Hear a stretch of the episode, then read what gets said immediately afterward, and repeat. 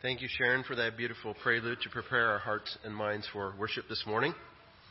We at First Church would like to welcome our guests, visitors, and radio listeners today. We are blessed that you could join us this morning. For the announcements, please review the bulletin for the many things that are happening in our church family. One item to note, the Tuesday morning Bible study is starting a new series on February eleventh. It's a five-part series by Andy Stanley on David, one of history's most famous kings. Class begins at nine a.m. each week in the Minister Center Youth Room.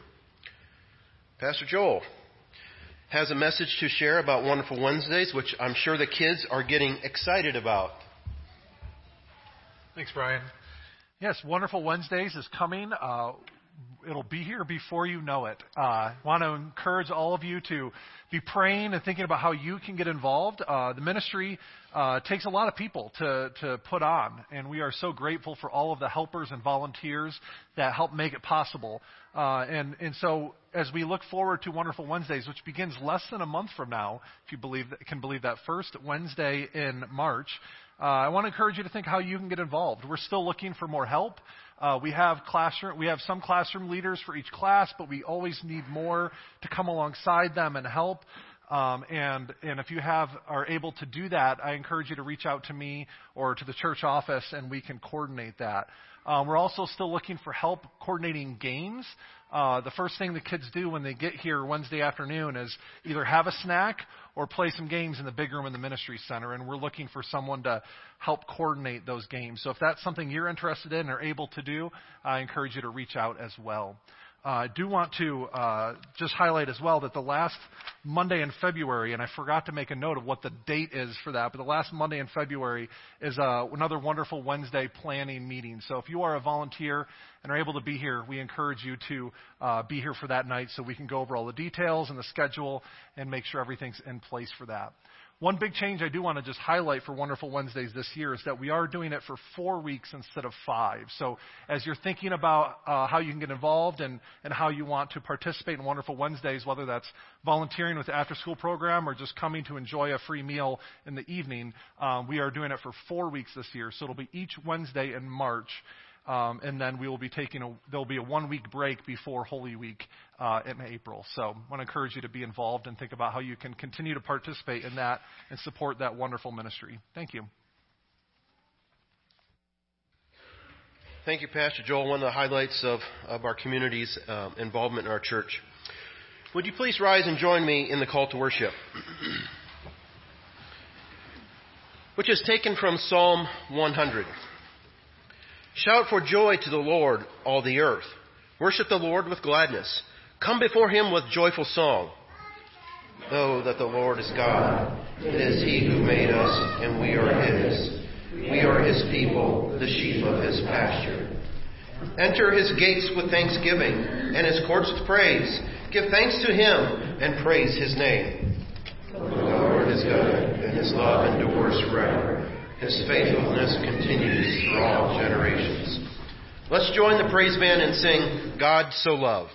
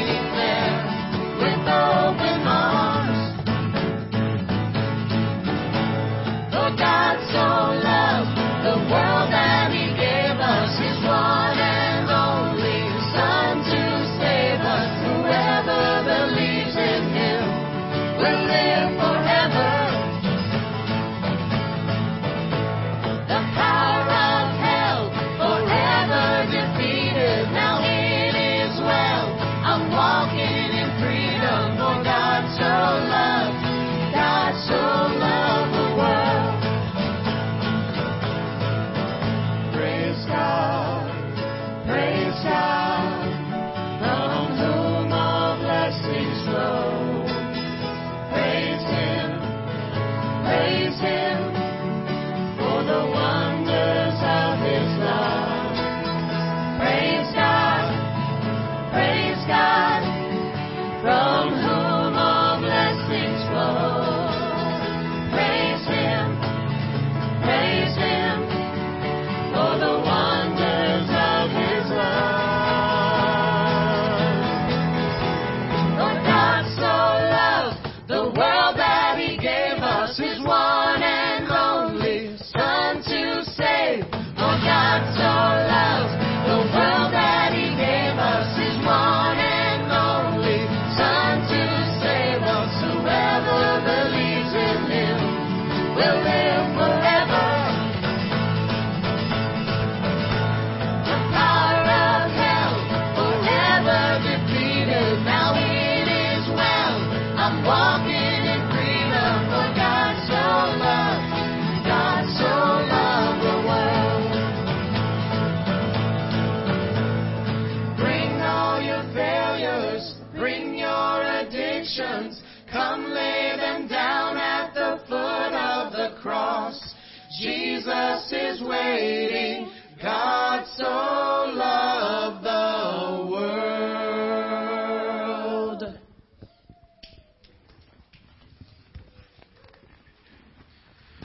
What is the origination of love? From where does love come?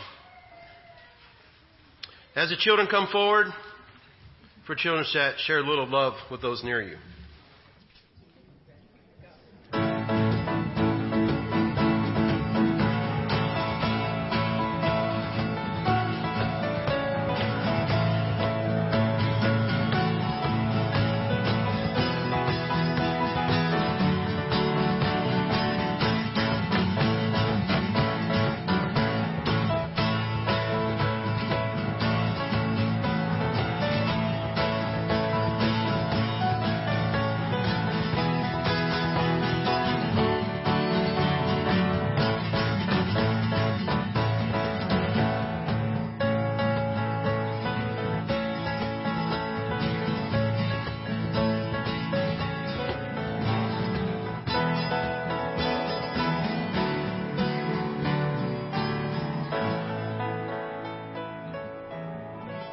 Oh,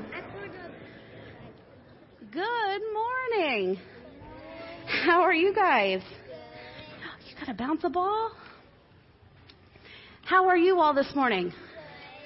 Good. Do you guys just like that last song? Yeah, that was really fun and upbeat, huh? Well, guess what? We are going to be talking about a word called blessings today. And I was going to ask Miss Sharon if she could have played this when you guys were coming up, but I totally forgot. You guys ever heard the song? It's an old hymn. It's one of my favorites. It's called Count Your Blessings. It says, count your many blessings, name them one by one. Count your many blessings, see what God has done. I have a bucket. Miss JoJo, I want you to hold the bucket. And I have this super massive marker to help us out. And I have a ton of colorful paper. Do you guys remember what we talked about a couple weeks ago? Yeah, Holy Spirit. Well, the Holy Spirit, but do you guys remember this? Yes. What did we talk about with this flower? Stop and smell the flower. JoJo. Good job. We had to stop and smell the roses. Why were we stopping and smelling the roses? Because we were resting in who? Jesus. Jesus. Right. So we're going to stop for a minute, and we're going to smell the roses, and we're going to count all of our blessings. And I don't want to give this lesson. I want you guys to give this lesson. I want you guys to help me give this lesson. Do you guys know what a blessing is? Yeah. What's a blessing? You forget? Well, let me maybe read this, and this maybe will inspire your little minds to help me come up with some blessings. A blessing is a special favor. It's mercy. It's a benefit, which is something good to us. It's a favor or a gift that is bestowed by God or given to us by God, and it therefore brings happiness. It is a favor. It's one of God's favors that we can bring upon another person. It's praise. It's worship. So can you guys help me come up with some blessings? Blessings could be something that you do good. That you do good. Can you help me? Yeah. What does that mean? What is it? What do you mean yeah, by that? You're being helpful. You're being helpful. So a blessing is being helpful. Being nice. Being nice. Ooh. What else is a blessing? Think about your families. What's a blessing in your family? Being able to have a mom and dad, yeah? So mom, dad. What else is a blessing? What? Helping someone? Can you come up with something? What do you mean by that?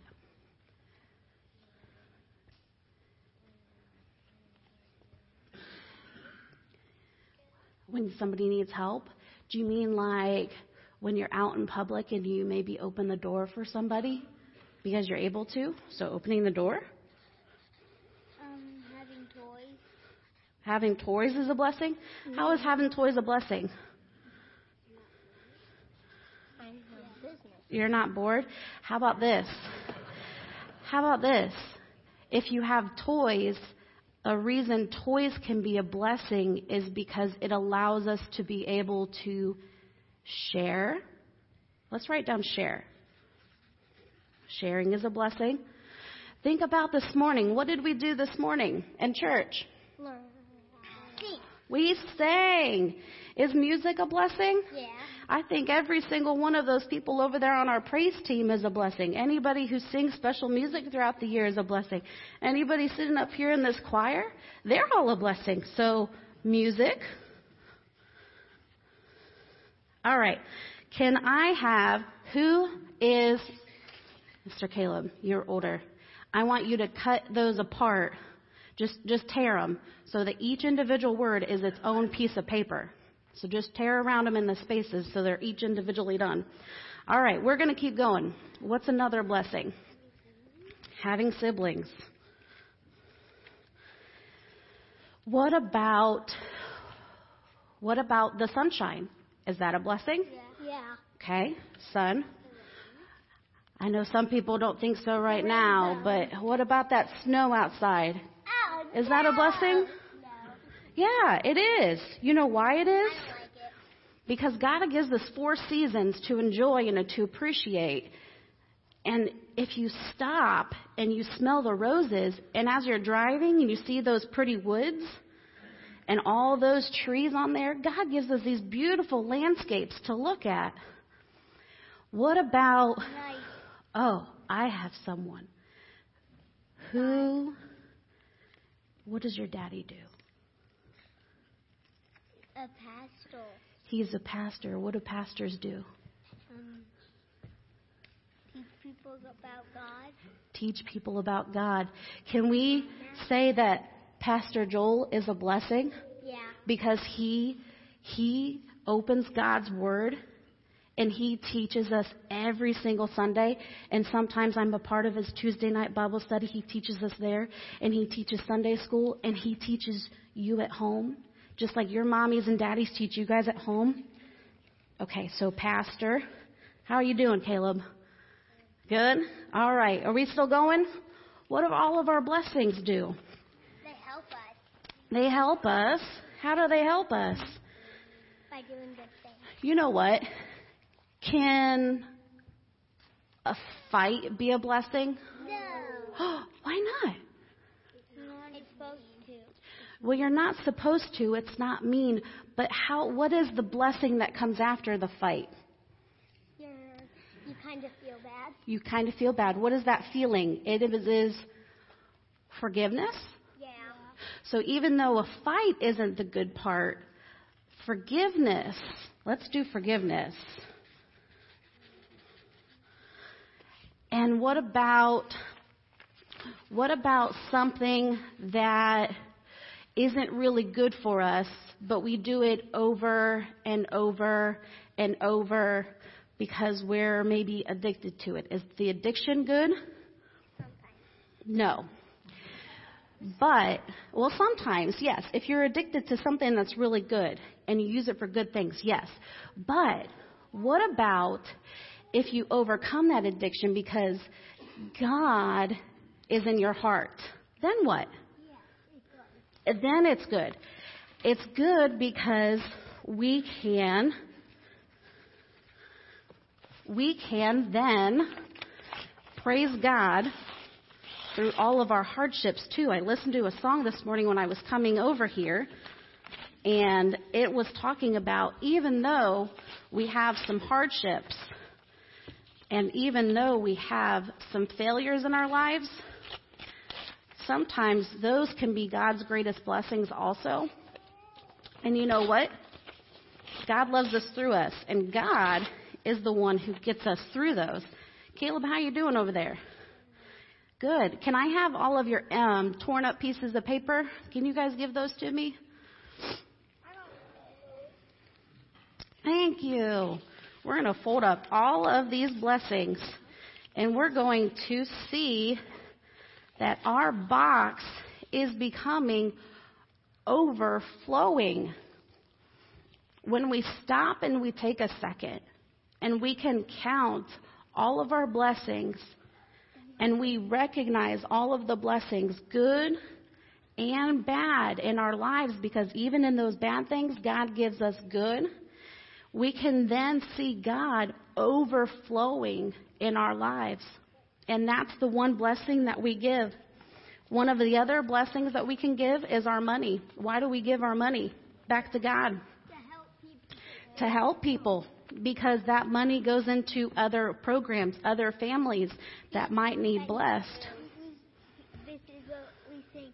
Dropping, dropping, dropping, dropping. Here's those pennies for everyone for Jesus. He will get them all. You know what, JoJo? That is perfect. Dropping, dropping, dropping, dropping. Here those pennies fall. Everyone for Jesus. He will bless them all. He blesses every single one of us.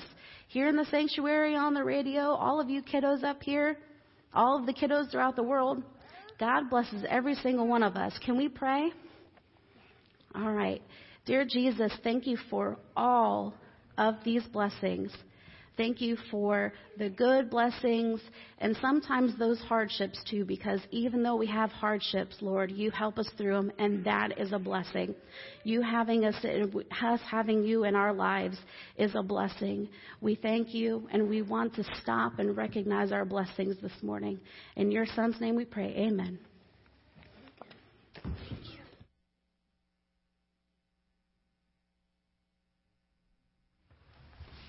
Thank you, Shelby, for that great message to help us to all remember our blessings each day. Also, if we remember this morning in our prayers for the family and friends of Sergeant Juan Muniz from Kingsville, Texas. Sergeant Muniz was lost in service this last week in California.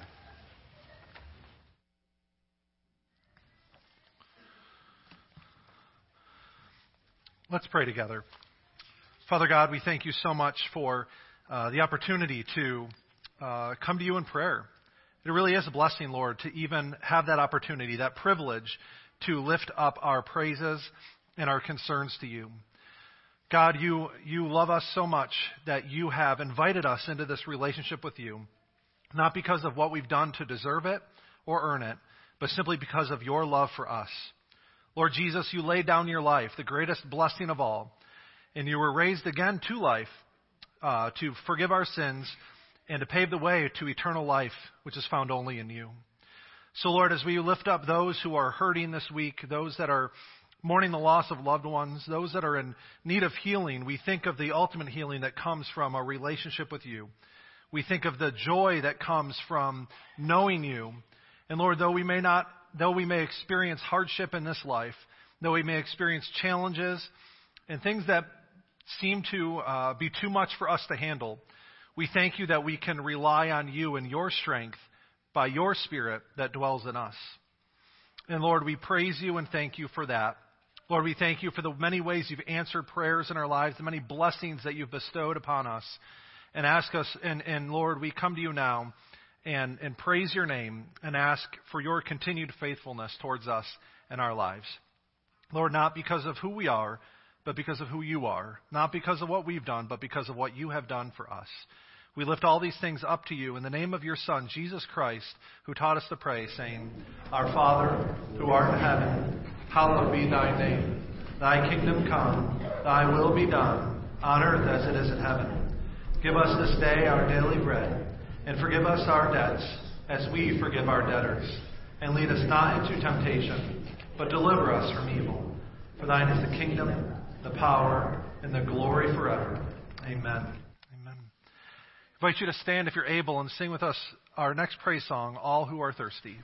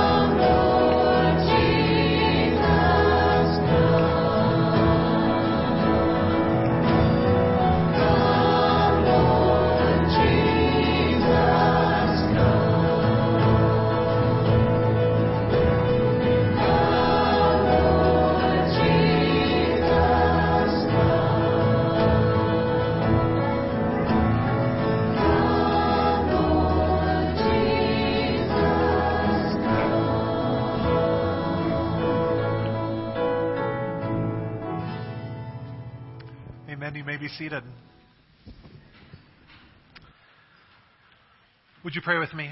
Lord God, we thank you that you are here with us in this place, that as your word promises, where two or three are gathered, you will be with them. So we praise you that you are here and that you never leave nor forsake your people. I pray now, Lord, that as we turn our attention toward the offering this morning, that you would bless the funds that we are going to uh, be placing in the plate here this morning. We thank you for the opportunity to give back, which is truly an act of worship to you. And I pray that you would bless these funds to further the work of your kingdom, especially through the radio ministry this morning. We pray these things in Christ's name. Amen. Invite those who are helping with the offering to come forward at this time. And praise God that we have the choir this morning to offer us our special music this morning.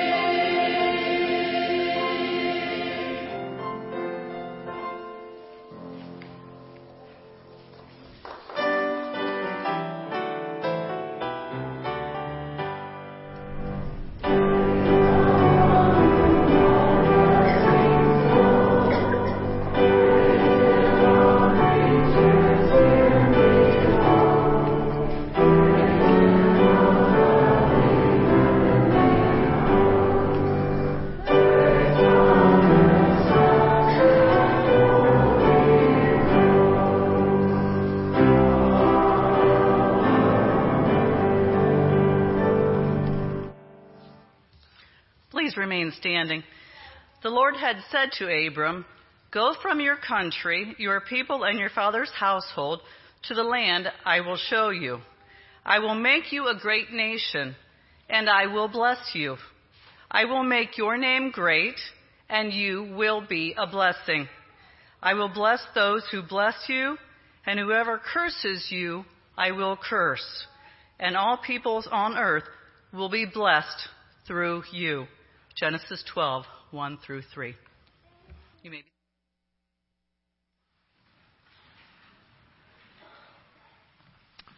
Thank you, Sharon.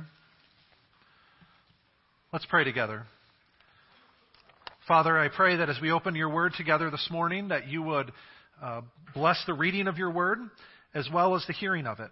I pray that as we as we talk about what it means to to be blessed in order to be a blessing to others, as we talk about what it means to be good stewards and seek you first with our treasure and our time, that you would uh, that you would open our hearts and minds to what you have to say to us, and that you would um, that you would be with us and guide us this morning. We pray this in Christ's name. Amen. A few years ago, Allie and I were on uh, had some time off on vacation over the summer, and we went and visited some good friends of ours in Kentucky that we went to college with. Uh, we try to get together with, with our group of friends, you know, at least once a year, and it's gotten harder and harder as our as our lives have changed, and we've moved away, and we've had kids, and that always complicates things. But uh, a few years ago, we were able to, to get together and spend some time with them. And it just so happened it was right around the time that that the Mega Millions jackpot had first just skyrocketed. It had gotten over like five hundred million dollars or something absurd like that. And and and now we don't play the lottery, obviously, but we thought, you know, we're with friends, we're on vacation, let's just throw ten bucks in a pot and see what happens, right? Well, obviously nothing happened, but uh, but.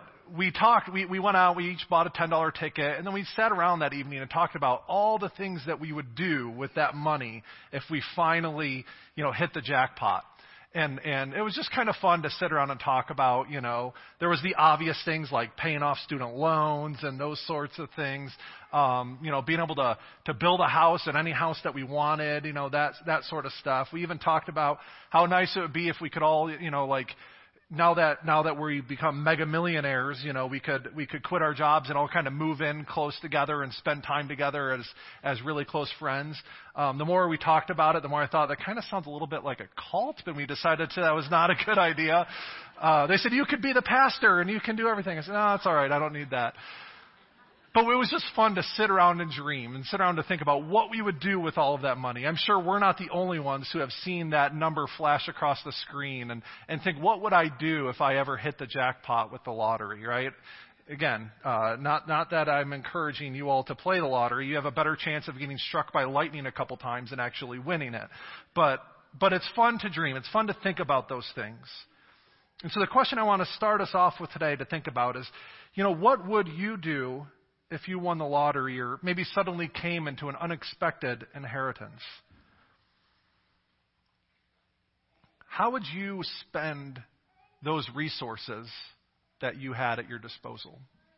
Would you spend them on selfish things like buying a, building a bigger and better house and, and seeking all the, the joy and the pleasure that you think uh, having financial freedom and, and money like that could bring? If you ask anyone who's won the lottery, you know that that does not always solve all of life's problems. In fact, uh, statistics show that anywhere between thirty to seventy percent of those who win a significant amount of money in the lottery end up bankrupt within five years.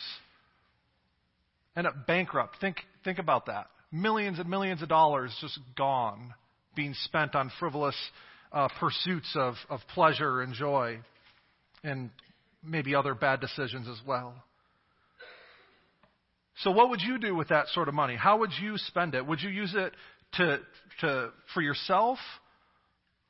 Or would you use it to somehow honor God and to help others with those resources? Now, I know that's a hypothetical question that none of us sitting in this room, none of us listening on the radio are probably ever going to win any sort of jackpot like that, whether it's from the lottery or a game show or some other random occurrence. But I got another important question for you. What are you going to do with the resources that God has already given you?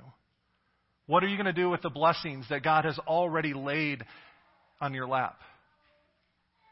That's the most important question, right? What are we going to do with those things that God has already blessed us with? Are we going to honor God with what he gave you? Or are we going to spend that money, spend that time, spend those limited resources seeking our own pleasure, seeking our own satisfaction? Jesus tells the parable of a rich fool in Luke chapter twelve, verses thirteen through twenty-one. As Jesus was teaching, it says that someone in the crowd said to him, "Teacher, tell my brother to divide the inheritance with me." There's a little bit of a side note, right? In those days, the older brother, the older sibling got a double portion of the inheritance because they were expected to carry on the family name and to take care of their parents in their old age. And so, and so the older brother often got twice as much as the rest of them. And so this is probably a younger brother, right, wanting his fair share of the inheritance. In verse fourteen, Jesus replied, "Man, who appointed me as judge or an arbiter between you?" Then he said to them, "Watch out, be on your guard against all kinds of greed, for life does not consist in the abundance of possessions." And he told them this parable: "The ground of a certain rich man yielded an abundant harvest. He thought to himself, 'What shall I do? I have no place to store my crops.' Then he said, 'This is what I will do. I will tear down my barns and build bigger ones. There I will store up my surplus grain, and I'll say to myself, you've plenty of grain laid up for many years. Take life easy, eat, drink, and be merry.' But God said to him, 'You fool, this very night your life will be demanded from you. Then you will get, then who will get what you have prepared for yourself? This is how it will be with whoever stores up things for themselves, but is not rich toward God.'" All right, Jesus gives a pretty stern warning here, right? What are you going to do with the blessings that God has given you? Notice how self-centered this person was in this passage, right? Take a, if, if you have your Bibles open, you're able to, to skim over it again. Notice how self-centered his speech is, what he's going to do, right? Putting myself in his, pers- in his shoes, he says, I'm going to do this. I'm going to do that. I'm going to talk to myself and tell myself, enjoy life, right? Enjoy life and, and, and, and, and just be concerned about your own pleasure and your own joy. But God, of course, uh, he, he wasn't looking at things from a bigger perspective. He was seeking his own pleasure and his own joy, yet he didn't realize that his life would be over that very night. See, this is the bigger question about stewardship, right? This is, this is the question at the core of what we're going to be talking about for the next couple weeks.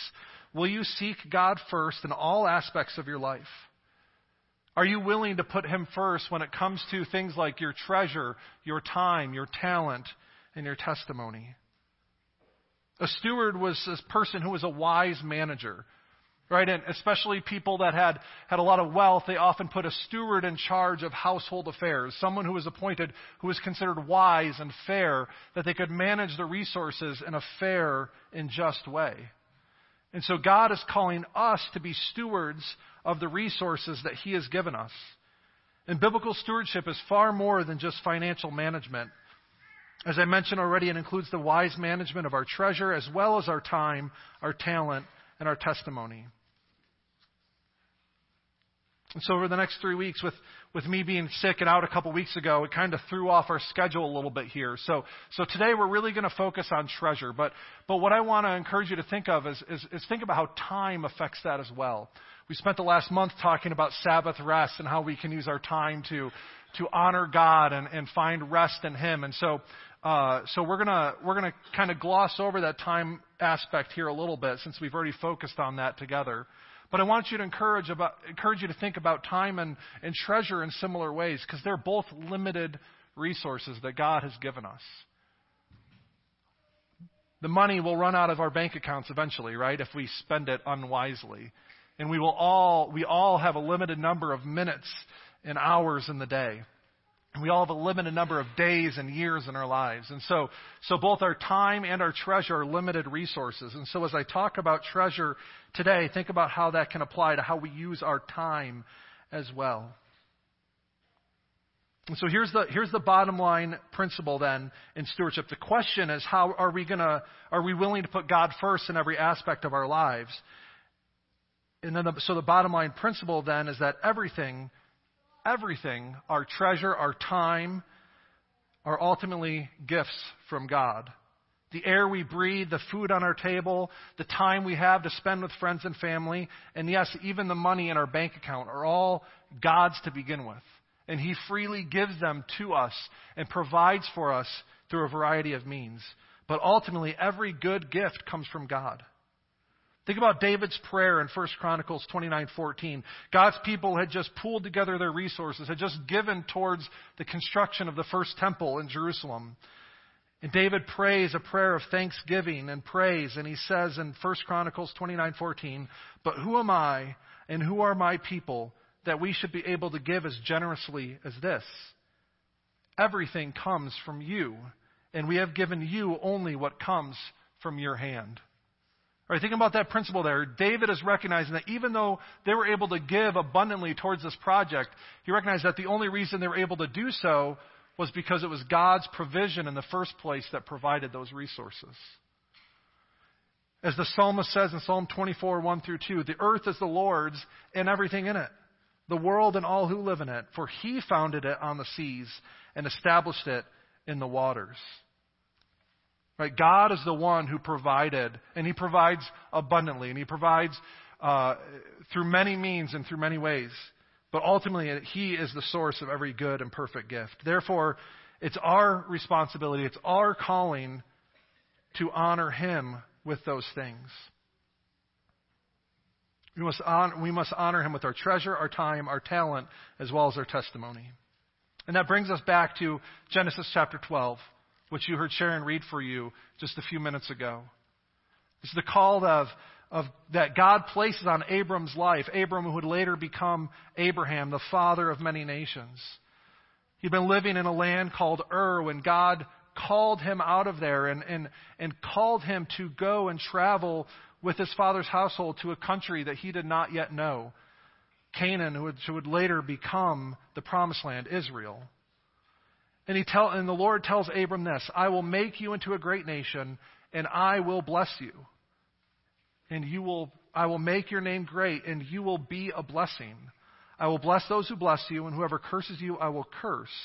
And all the people on earth will be blessed through you.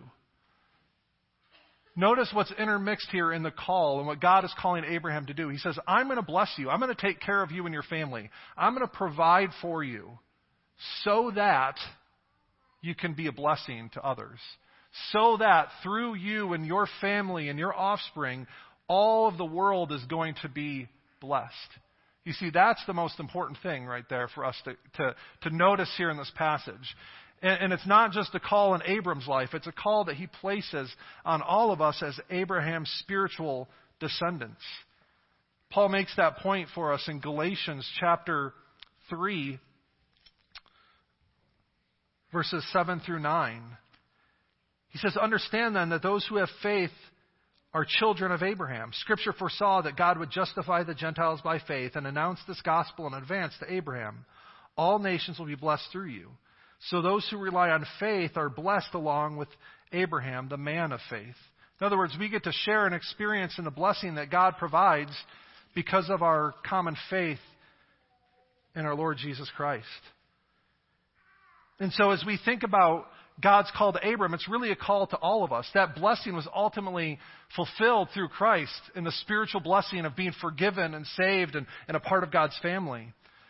But that call that God blesses us to be a blessing to others is just as true for us as it was for Abram all the way back in Genesis chapter twelve.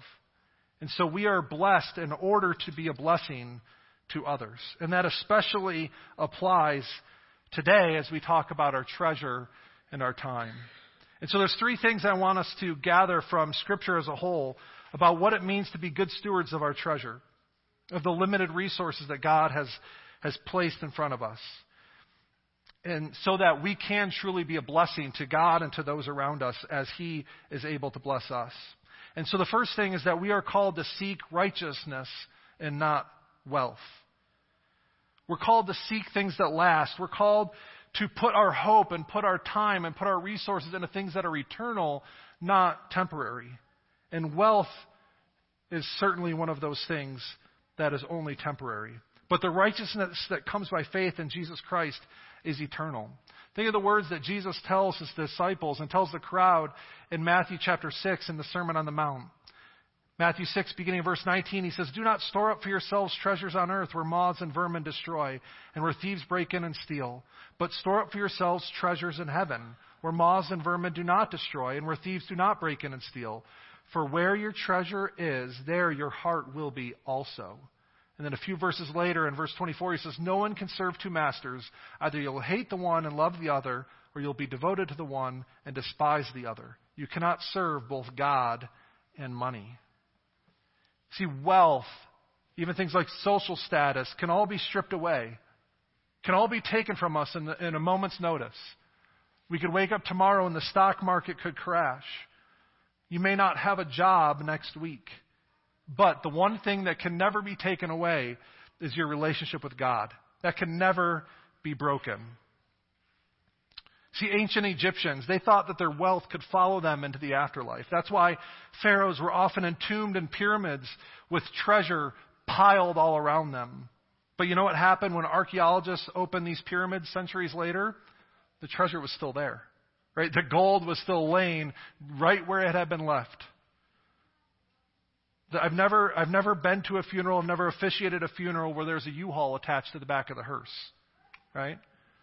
There's, it's just not possible, right? We can't take our stuff with us into eternity. The one thing that will last from this life into the next is our relationship with God. And so we must learn, as Jesus says later in Matthew chapter six, we must seek first his kingdom and his righteousness. And then he says all these other things will be given to you as well. Everything else will fall in place when we learn to seek him first. In Proverbs, it tells us that it's better to be poor, excuse me, in, in Proverbs chapter twenty-eight, verse six, better the poor whose walk is blameless than the rich whose ways are perverse. So if we want to learn to be good stewards with the resources God has given us, we must learn to put him first, seek righteousness, seek a relationship with him, and not make money our ultimate goal and ultimate, um, uh, the thing that we seek first in this life. So we must seek righteousness, not wealth. We must also seek contentment and not overabundance. As we think about how to be good stewards with the resources God has given us, as we think about what it means to be a blessing to others, we must learn that it's not about the money that we have. It's about the, how we handle what God has given us, how we handle the time and how we handle the treasure that God has given you. We must learn to be content in all things. In the parable of the talents in Matthew chapter uh, twenty-five,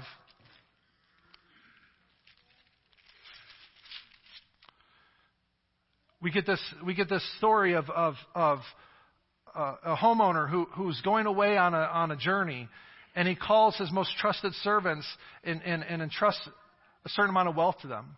And if you read over Matthew twenty-five, it's, it's a little bit of a longer passage, so I will leave that to you in your own time to do so. Matthew twenty-five verses fourteen through thirty. But the gist of the parable is that that this homeowner entrusts a certain amount of wealth to his servants. To one he gives ten bags of gold, to another five, and to another just one. And he asks them all to take care of it and manage that those resources wisely while he's gone. The the ones who have been given ten and the one who's given five take that money and they invest it. They they use it wisely and able to, to earn more so that when the master returns home, they have something in addition to give back to him. But the one who only had one bag of gold, the one who only had one talent, went and buried it in the ground, because he was afraid and he was scared of what his master would do. So the master rewards those who use the money wisely, but he punishes the one who just buried it in the ground.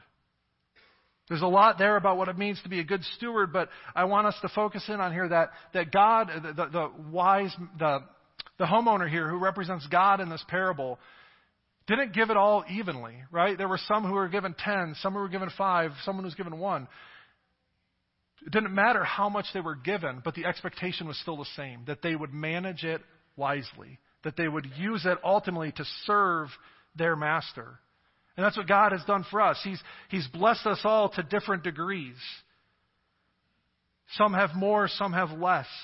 And it's not a matter of what, the, what your bank account says. What matters is how you're able to use that to honor God and how you find contentment, not in money, but in God.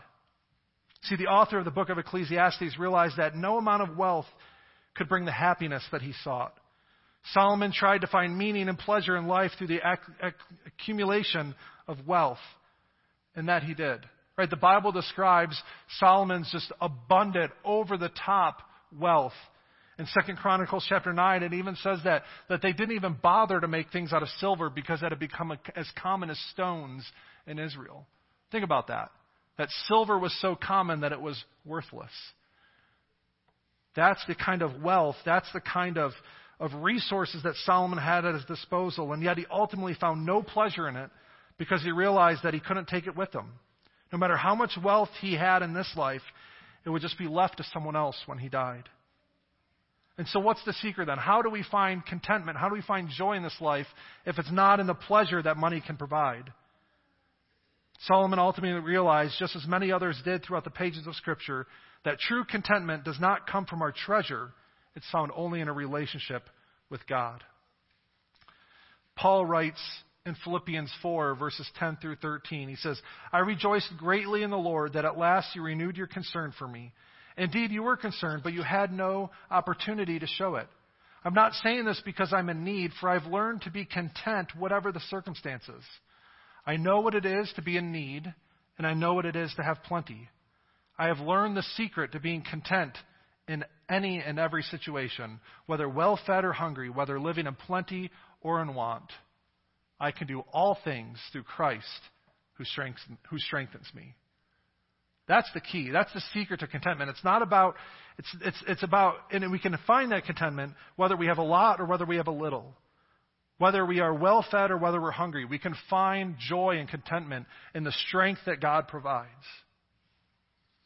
In First Timothy chapter six, Paul warns Timothy uh, about the love of money. And that's a verse that often gets misunderstood because we think that Paul says that money is the root of all kinds of evil. But that's not what Paul says in that passage. He said it's the love of money that is the root of all kinds of evil.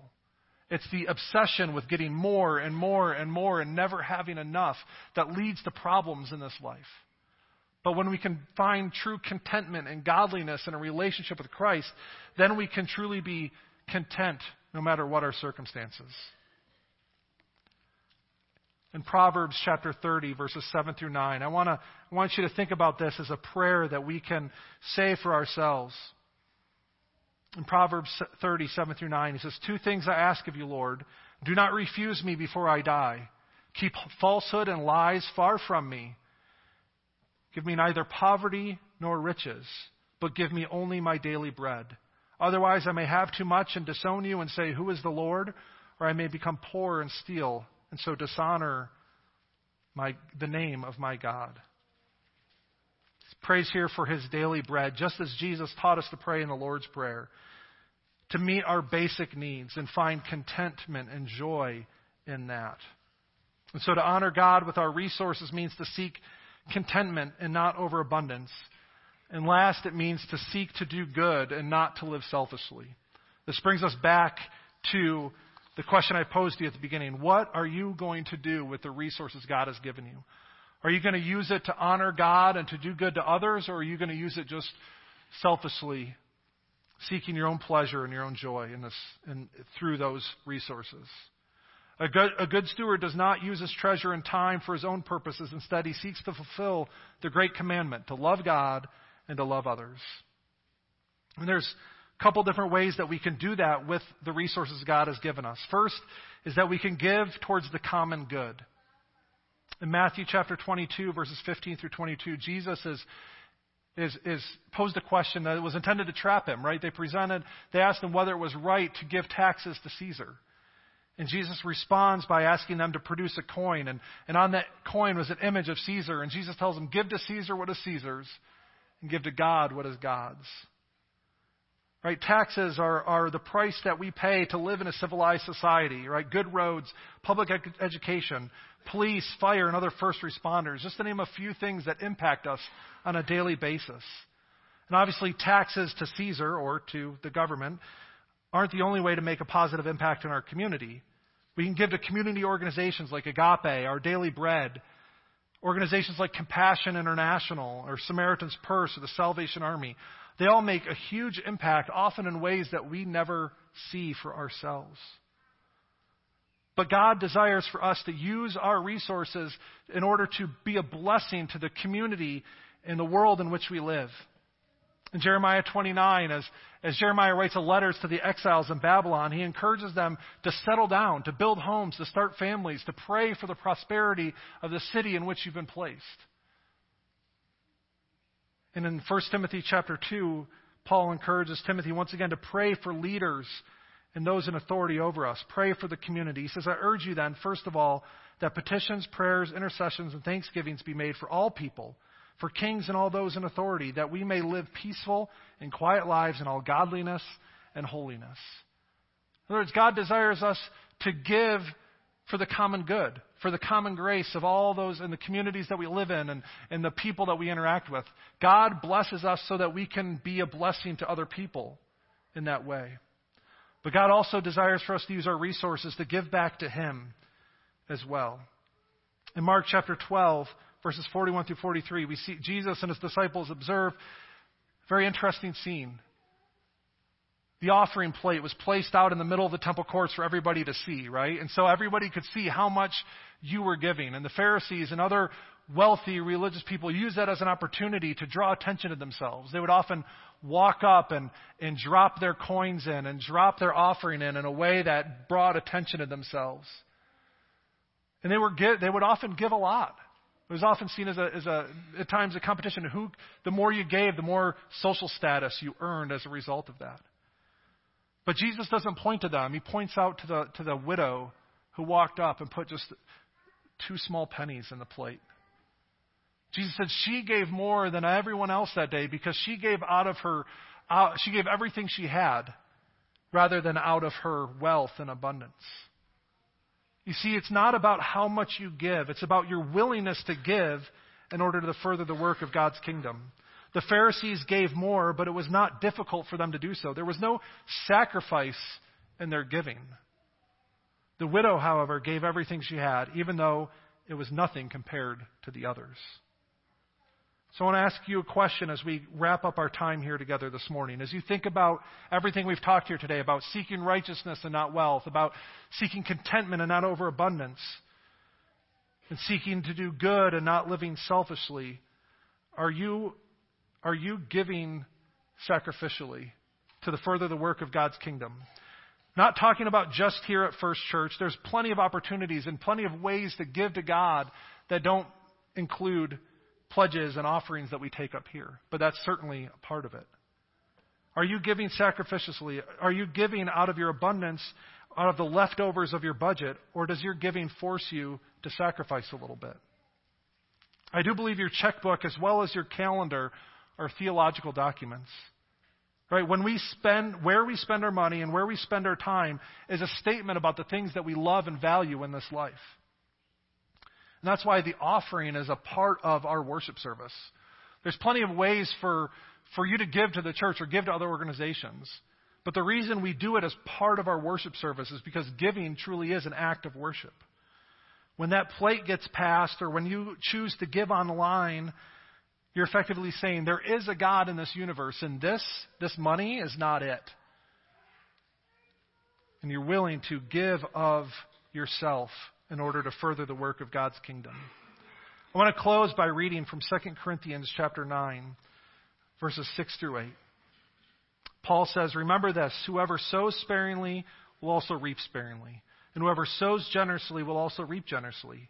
Each of you should give what you've decided in your heart to give, not reluctantly or under compulsion, for God loves a cheerful giver. And God is able to bless you abundantly, so that in all things, at all times, having all that you need, you will abound in every good work." Notice here the echoes of Genesis twelve, one through three here in that passage. We are blessed in order to be a blessing to others. As we are able to give back to God, no matter how much it is, God is able to bless that. And is able to provide through that so that in all things we may abound in every good work. God wants to work through you, and that includes your finances, to provide for your family, to provide for your community, and to provide for the work of His kingdom in and through churches like ours. So I want to encourage you to think about how you are able to bless others with the resources that God has blessed you with. Let's pray together. Lord God, I thank you for your blessings that as we were, as we are able to pause and reflect on them, as Shelby taught us in, in Children's Chat, we know that we have been blessed beyond measure. And so, Lord, we ask that you would, you would equip us and, and encourage us and challenge us to be a blessing with those resources, with our time and with our treasure, so that you can further the work of your kingdom through this church, through our own lives, and make a, a positive impact Uh, on those that on those around us. We pray all these things in Christ's name. Amen. I encourage you as we close our service to stand and sing with us number three ninety-five, Teach Me Thy Way, O Lord. Let's sing the first two verses.